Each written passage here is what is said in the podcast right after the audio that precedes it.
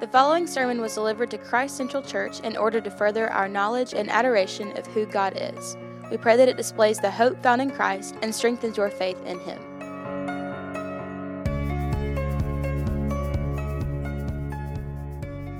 Began our study last week in Paul's first letter to his son in the faith, Timothy.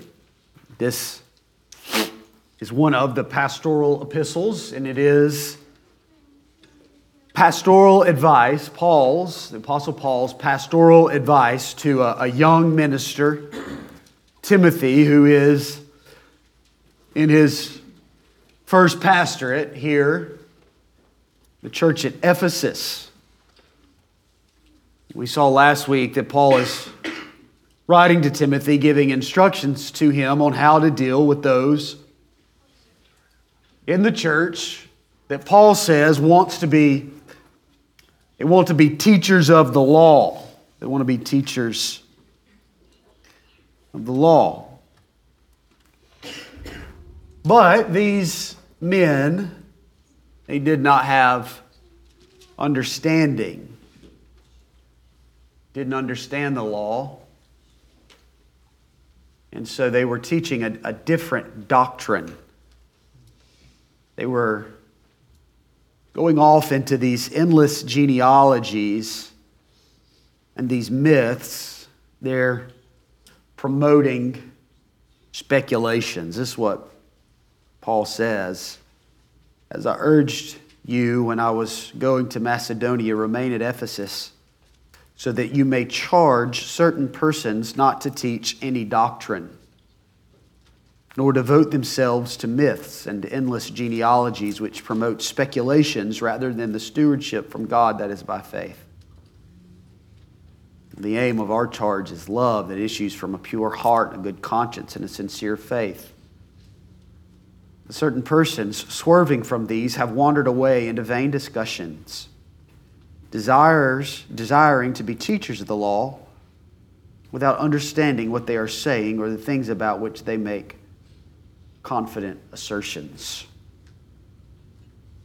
These teachers here in the church at Ephesus are teaching a different doctrine, and this different doctrine is creating some division in the church here at Ephesus. And there are here in the church some wolves disguised not only as, as sheep, but disguised as elders. And so what you have in, in this church here at Ephesus is that there are some true teachers and there are some false teachers. There are those who are teaching what accords to sound doctrine, and there are those that, that are not, that are going off into these myths and genealogies and speculations. And among that group, there isn't a good stewardship of the things that are from God according to faith. What Paul's doing here the first part of chapter 1 is he's, he's holding up the apostles' teaching versus these false teachers. And it's, it's speculations versus good stewardship. It's a charge that comes out of love and a pure conscience and those who have some different motives.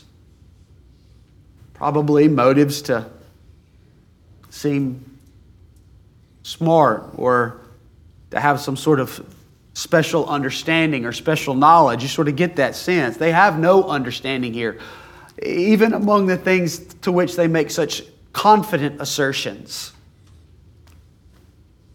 Well, what is it that they're teaching? We, we don't know. We talked about this last week. We don't know exactly what these myths are, what these speculations are, but we do know a couple of things. One, they, they deal with genealogies, and secondly, it deals with the law.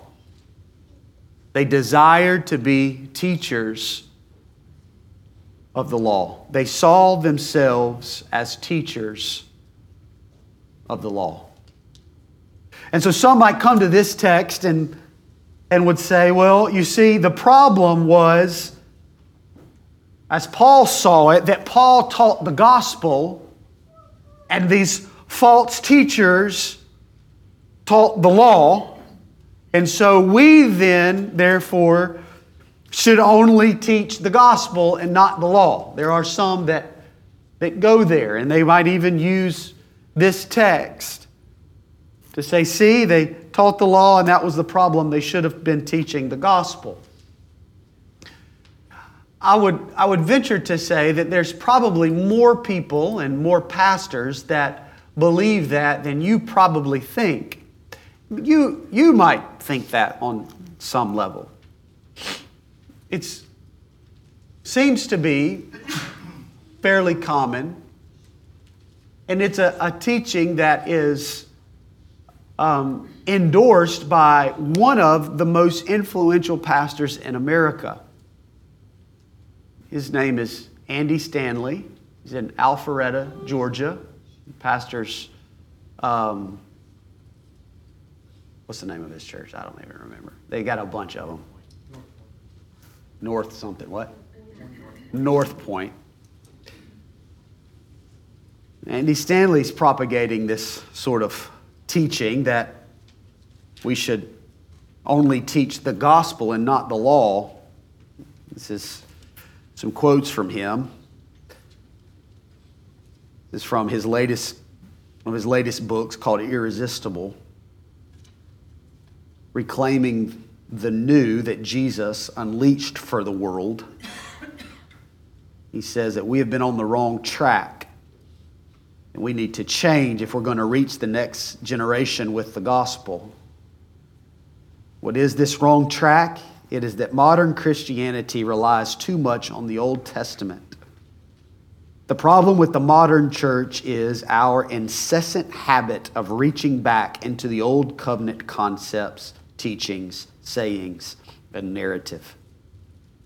As a result, Christianity has lost its mojo. I didn't even know Christianity had a mojo. These vestiges of the old covenant have led, Stanley says, to a variety of vices in the church prosperity gospel, the crusades, anti Semitism, legalism, exclusivism, judgmentalism, and more. So, so Stanley offers a clear call to church leaders.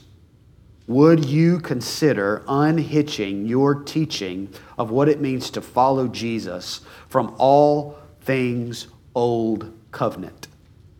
This is necessary because when it comes to stumbling blocks of faith, the Old Testament is right up there at the top of the list. Put simply, when people struggle to believe, the Old Testament is usually the culprit. So, is the problem here in Ephesus, is the problem in the modern church today, is the problem the Old Testament? That's, that's really what Paul is, is writing to, to show Timothy and to, to show us, to show the church the, uh, a good and right theology and understanding of the law. The law. When we talk about the law, we use language of the law. What we mean by it is the, the Old Covenant or the Old Testament. And so, what we want to do this morning is sort of get a, a theology of the law or the Old Testament as Paul teaches us here in these verses.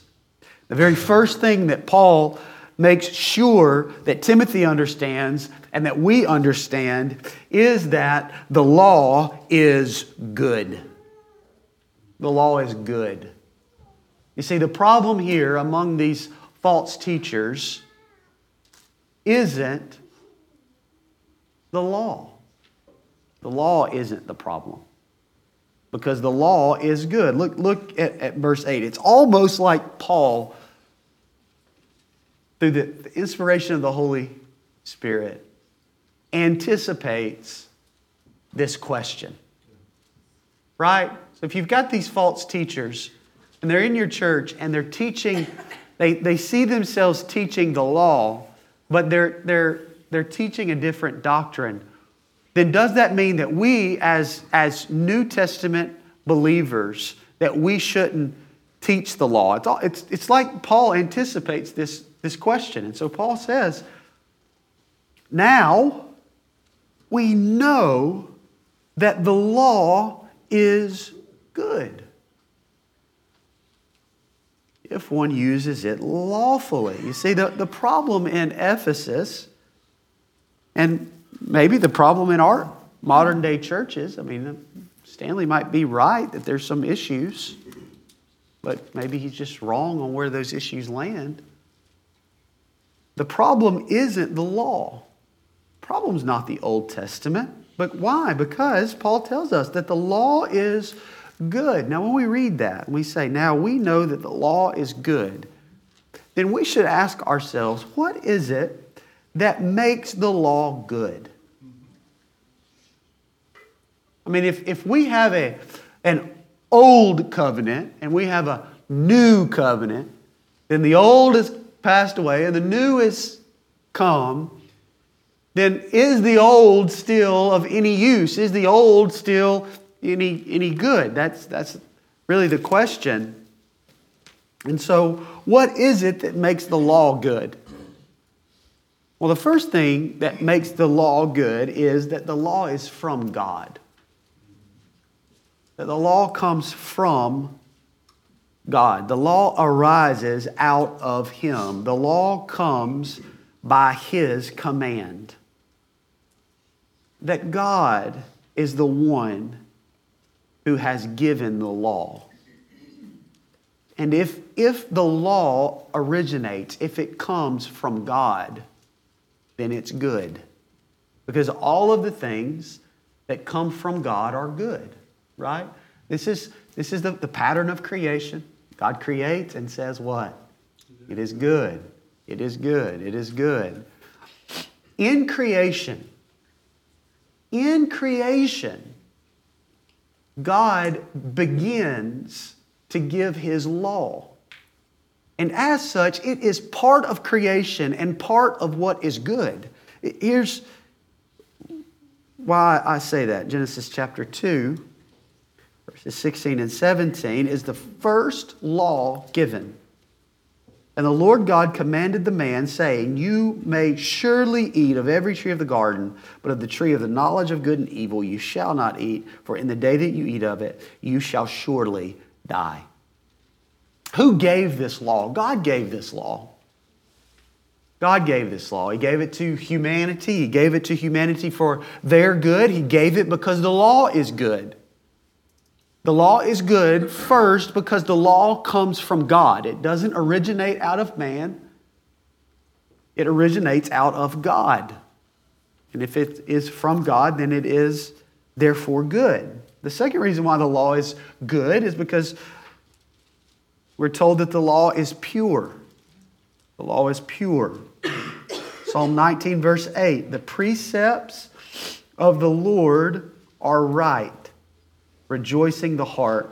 The commandment of the Lord is pure, enlightening the eyes. These commandments are the laws, that the law of God is, is pure. Because the law comes from God, then it carries with it, by its nature, a purity.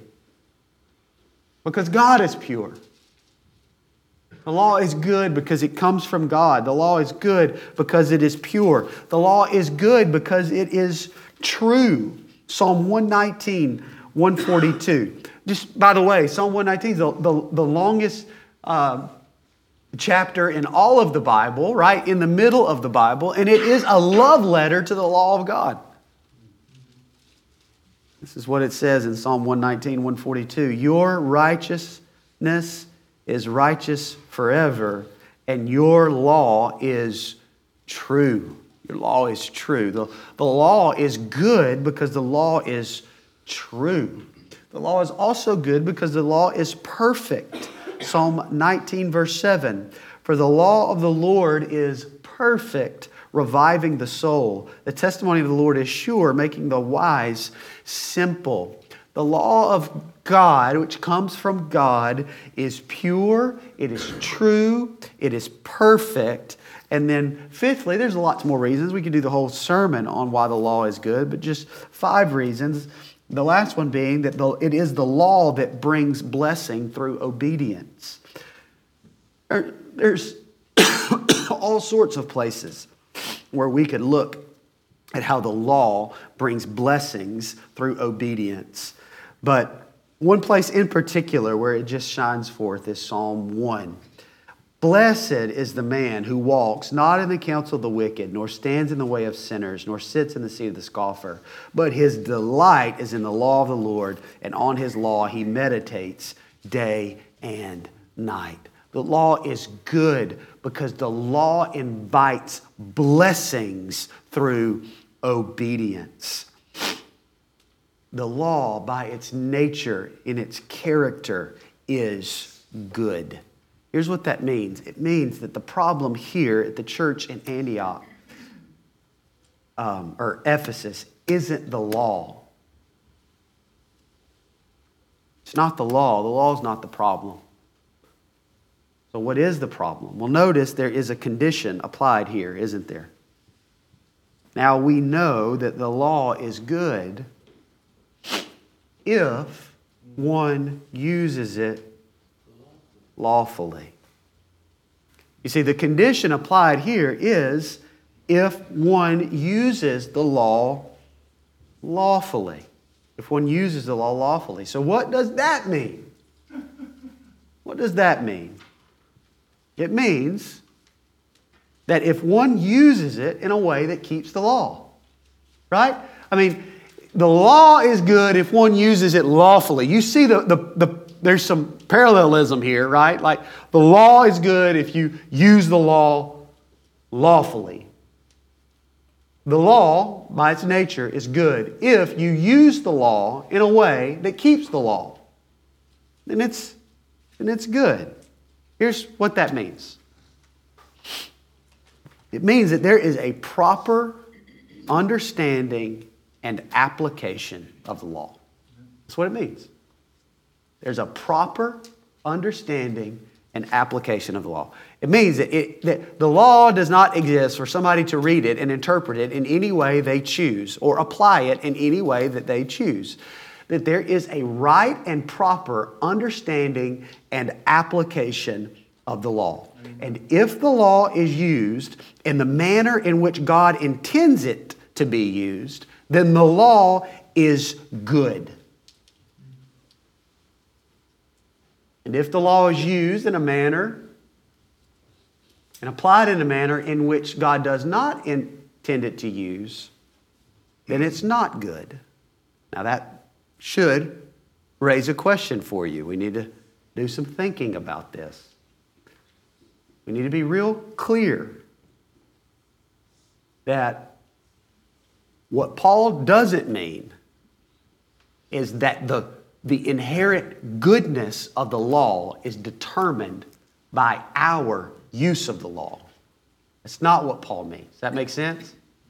What Paul means is that the law is good for us if we use it in the manner that God wants it to be used. And the law is of no good for us if we use it and apply it in a manner in which God does not intend it to use to be used. The inherent nature and characteristic of the law isn't in jeopardy by our use. The law is good,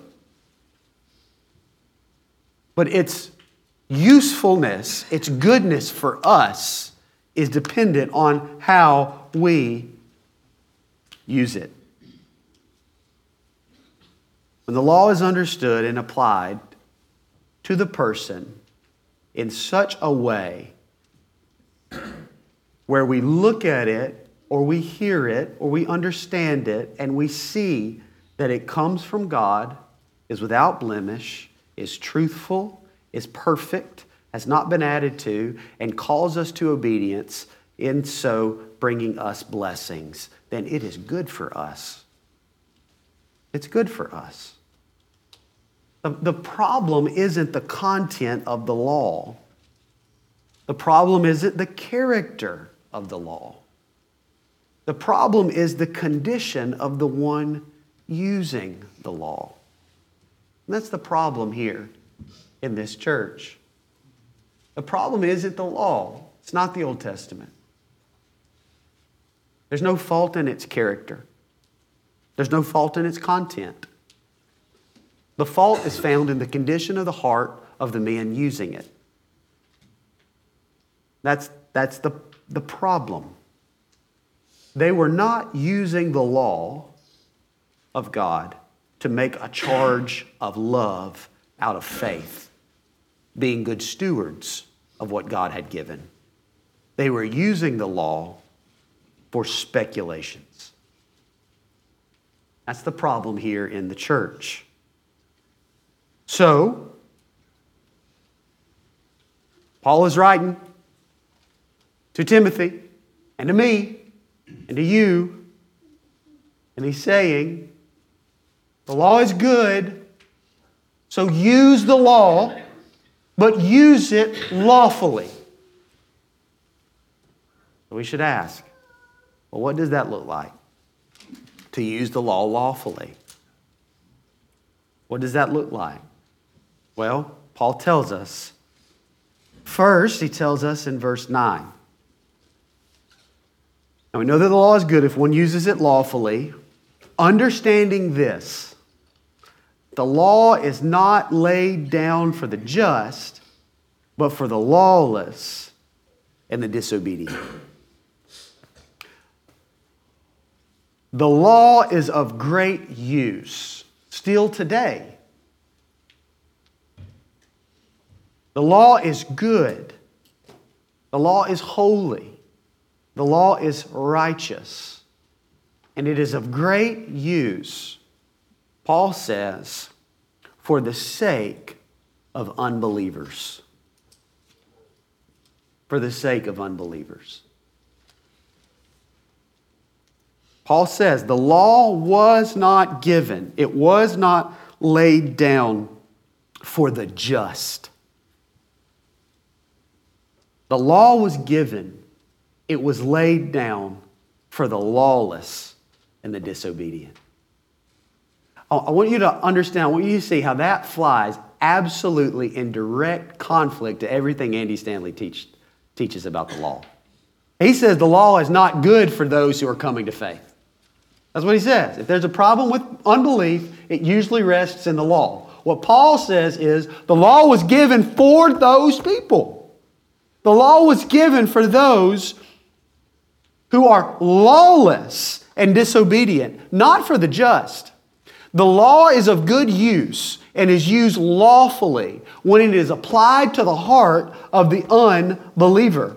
It was not given for the just, it was given for the lawless and the disobedient, the unbeliever, the unregenerate, for those who do not know God, for those who do not submit to the Lord Jesus Christ.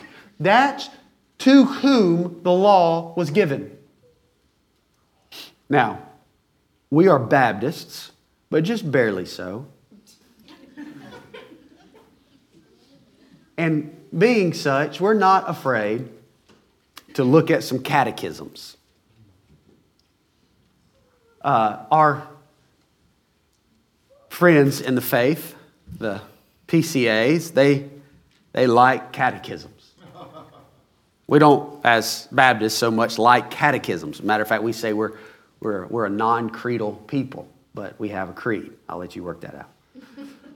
Um, and so there is a, catechisms are incredibly helpful if you don't know what a, a catechism is, a catechism is it's just it's a, a series of questions and answers used to, to answer questions of the faith and to teach doctrine and, and theology.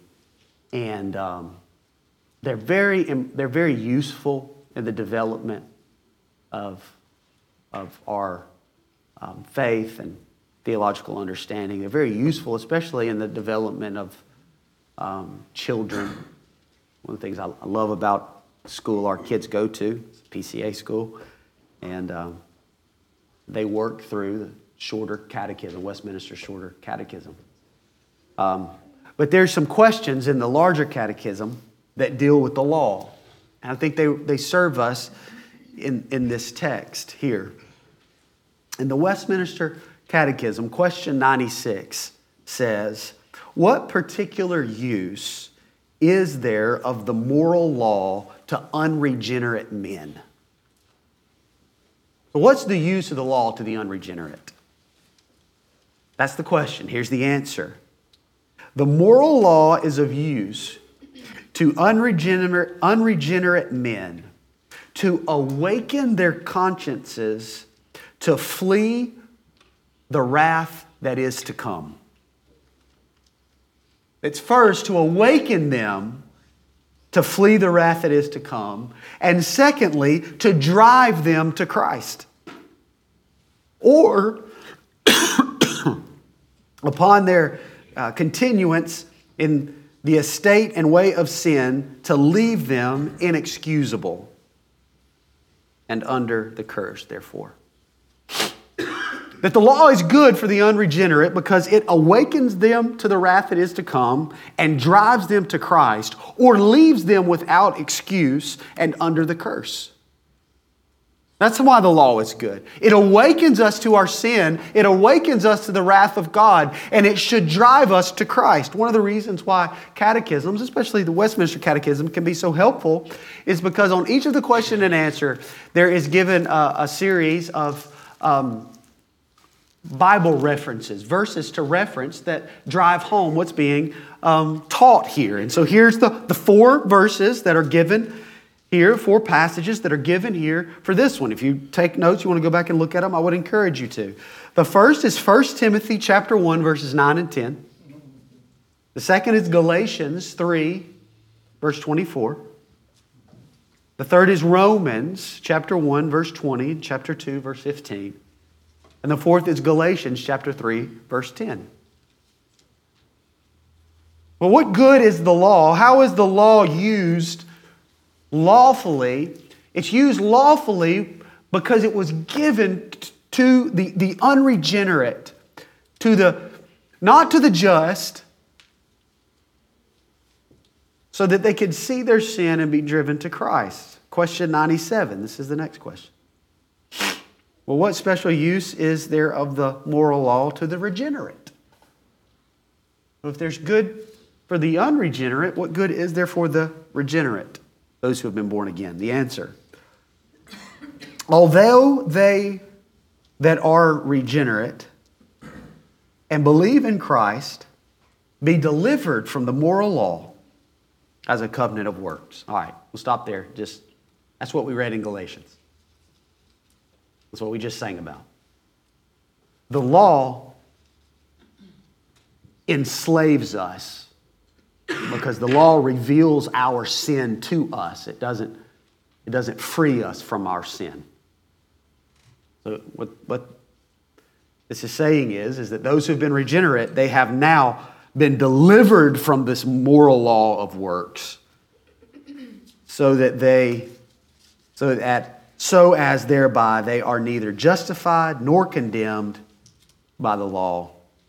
Yet, beside the general uses thereof common to them with all men, it is of special use to show them how much they are bound to Christ for his fulfilling it and enduring the curse thereof in their stead and for their good, and thereby to provoke them to more thankfulness and to express the same in their greater care to conform themselves thereunto as the rule of their obedience.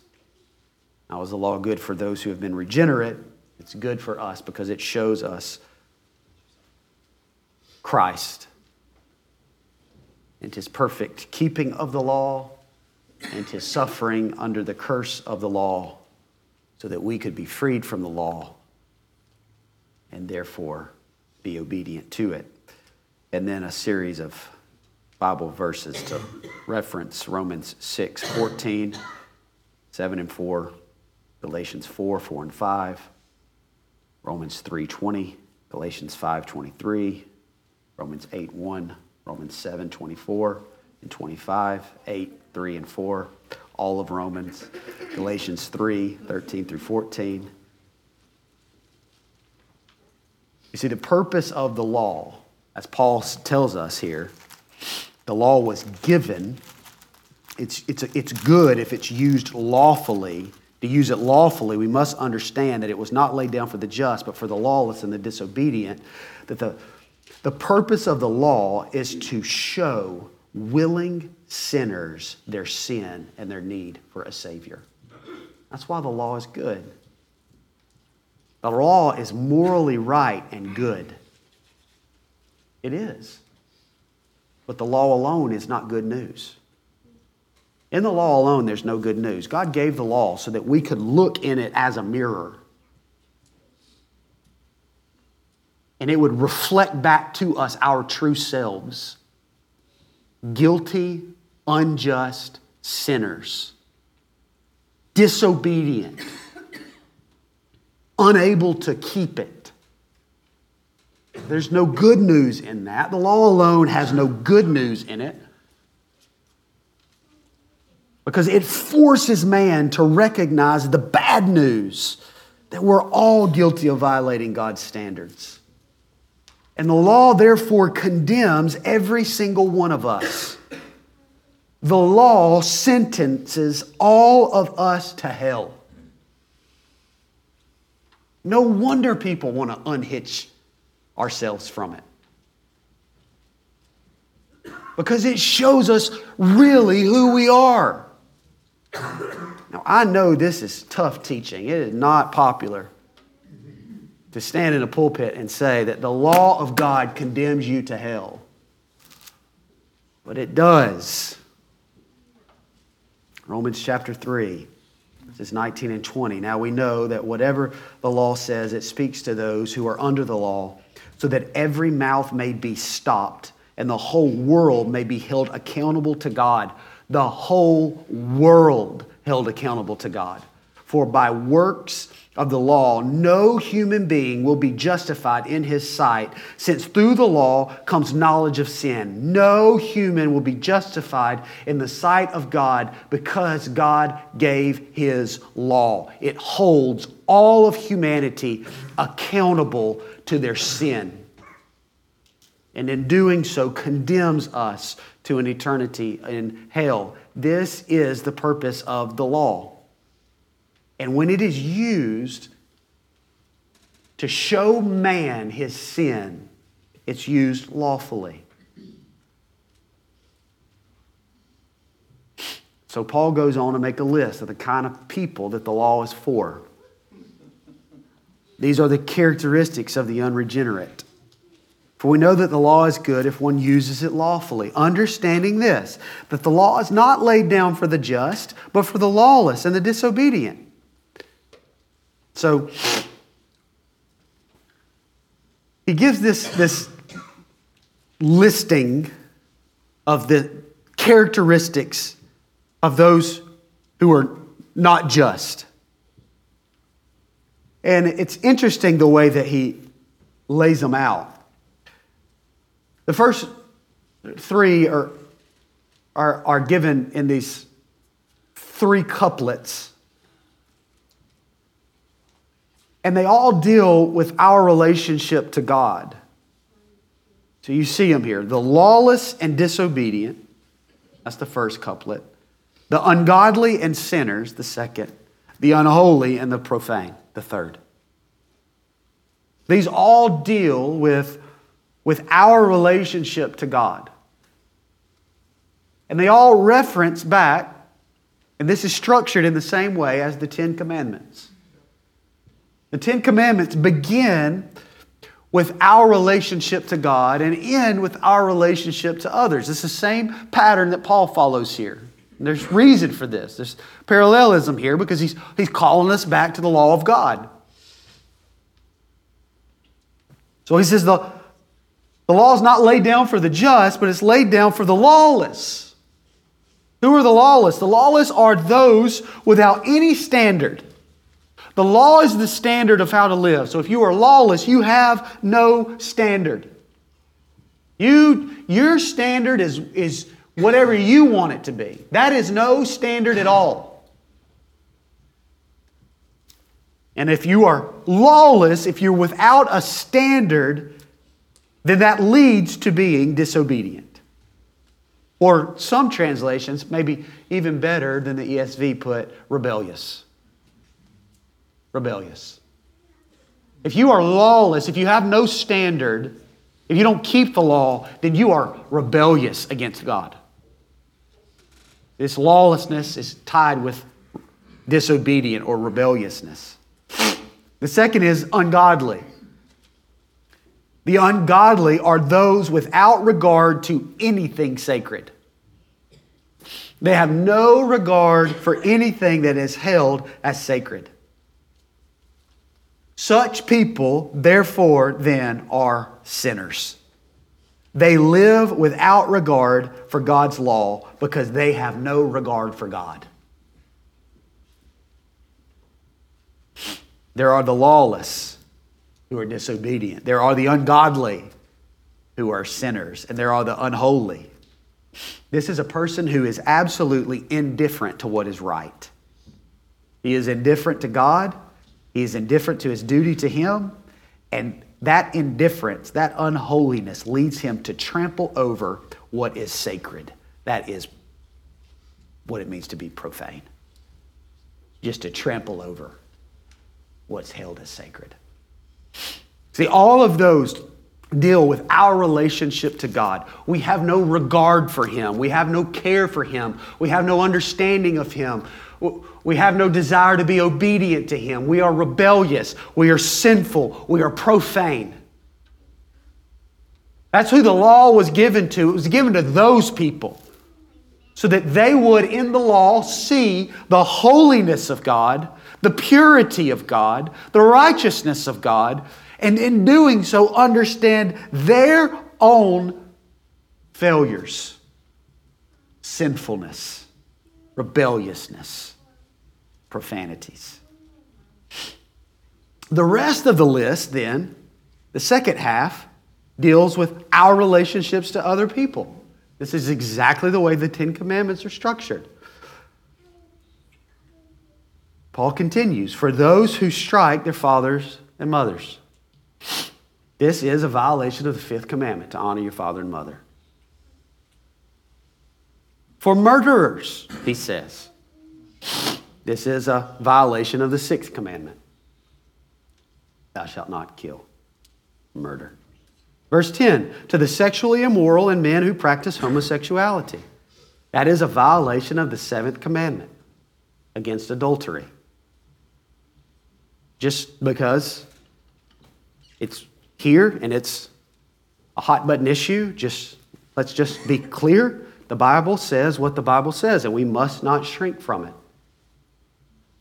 That homosexuality is a sin and that it is the unrighteous, the lawless, the disobedient, the ungodly, the sinner, the unholy, the profane, that they are the murderers, they are lumped in together with homosexuals. They are. We can't say they're not. We can't shrink from it. It's there. It says what it says. Next is enslavers. This is a violation of the commandment not to steal. Next is liars and perjurers. This is a violation of the ninth commandment. Don't bear false witness. Now, this, I mean, you read this. I mean, we just, just read it. The law is not given, not laid down for the just, but for the lawless, the disobedient, the ungodly, the sinner, the unholy, the profane, those who strike their father and mother, murderers, sexually immoral, men who practice homosexuality, those who steal people and enslave them, liars, perjurers, that is a heinous list of people, right? And some would read that and say, whew, That ain't me. I don't rise to that level. Well, church, that is exactly why the law was given. The law was given to show you, yes, you, and me, that this is us. This is us. And just so that that was made abundantly clear, Jesus clarifies it for us in his Sermon on the Mount. Matthew chapter 5. He says, Do not think that I have come to abolish the law or the prophets. Don't think I've come to unhitch the gospel from the Old Testament. I have not come to abolish them, but to fulfill them. For truly, I say to you, unless heaven and earth pass away, not an iota, not a dot will pass away from the law until it's all accomplished. And so then Jesus begins to teach on the law, verse 21. You have heard that it was said of those of old, You shall not murder, and whoever murders will be liable of judgment. I'm glad that's not me. I've never murdered. But I say to you that everyone who is angry with his brother will be liable to judgment. Whoever insults his brother will be liable to the council. And whoever says, You fool, will be liable to the hell of fire. Uh oh. Uh oh. Verse 27 You have heard it said, You shall not commit adultery. It's not me. But I say to you that everyone who looks at a woman with lustful intent has already committed adultery in his heart. Uh oh.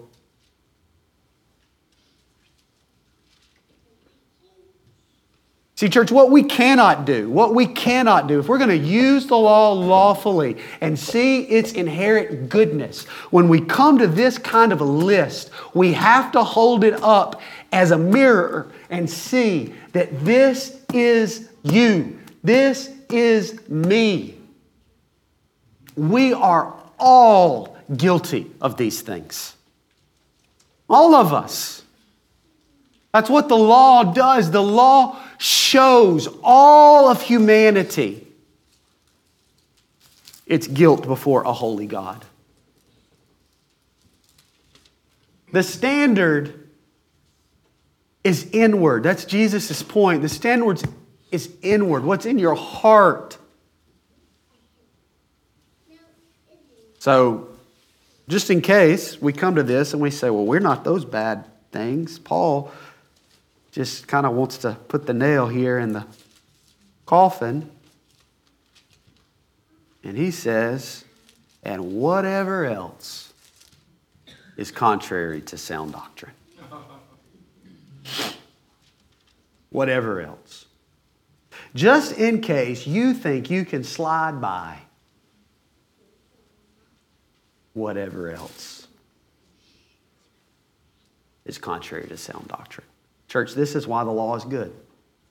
This is why we still need the law today. Because the law shows us, first and, and foremost, the law shows us our sin. Because in order to be made right with God, we must first see our true condition before Him. And that is that, that condition before him is not determined by us holding ourselves up to somebody else as the standard. We can always find somebody worse than, than us.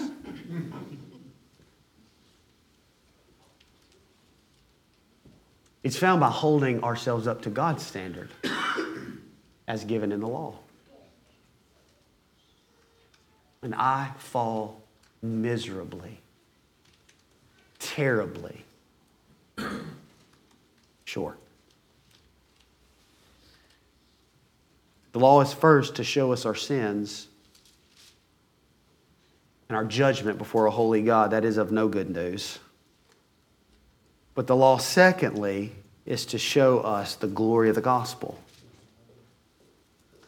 Paul continues in verse 11 in accordance with the gospel of the glory of the blessed God with which I have been entrusted. You see, the law is a necessary part of the gospel. Because if there were no bad news that men were lost sinners, then there could be no good news of Christ's redemption. The law shows us our sin and radiates forth with the glory of the gospel. Because God did not leave us condemned because we could not keep the law.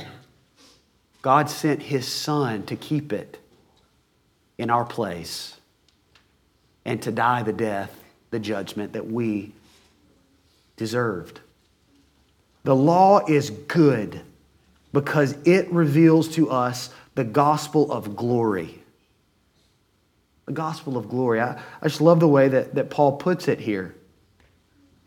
With the gospel of the glory of the, of the blessed God. That's strange language for the gospel. What, what's, he, what's Paul meaning when he says this gospel of the glory of the blessed God? What Paul means is that the law sh- shines forth who we are. The gospel shines forth who he is. And it's greater, it's far greater. The, the law is a mirror in which we look and see our sin. The gospel is a radiant light that reveals to us the glory of God. It shows us His attributes, it shows us His justice. That God is just and cannot let sin go unpunished. And so, therefore, He sent His Son, born of a woman, and put forward as Romans 3 says a, a, propitiation, a payment for our sins. Why? Because in the former times, God had passed over sins previously committed, so that in Christ and in his sacrifice, that God could be just and the justifier of men. God cannot let sin go unpunished, so he sent his Son to be punished. He is just. It shines forth his holiness. It shines forth His love. It shines forth His mercy. It shines forth His grace. The gospel reveals the glory of God. And what Paul is, is doing here is he is showing us, he's showing us how right and sound doctrine relates to the glory of God in the gospel. These, these false teachers, they are teaching different doctrine. They're taking the law and they're twisting it. And in doing so, they're, they're rising up among you all of these myths and endless genealogies and all of these speculations, and no one, no one is being helped by it. They think they're teachers of the law, but they don't understand the law. Because to understand the law means to understand that it was given for those who are guilty before God. That is, it was given for the good of all of humanity. Because when we rightly understand it and we rightly apply it, we see our sin and we see the glory of the gospel found in Jesus Christ. So, Paul's command to Timothy, remember, is be a good steward of what's been given that's according to faith. Right and sound doctrine always relate to the glory of God in the gospel. That is why right and sound doctrine, right and sound understanding of the Word of God matters. That's why it matters to God. That's why it should matter to us. That's why we must have a right and proper understanding of the law because it enables us to have a right and proper understanding and faith in the gospel. In the gospel.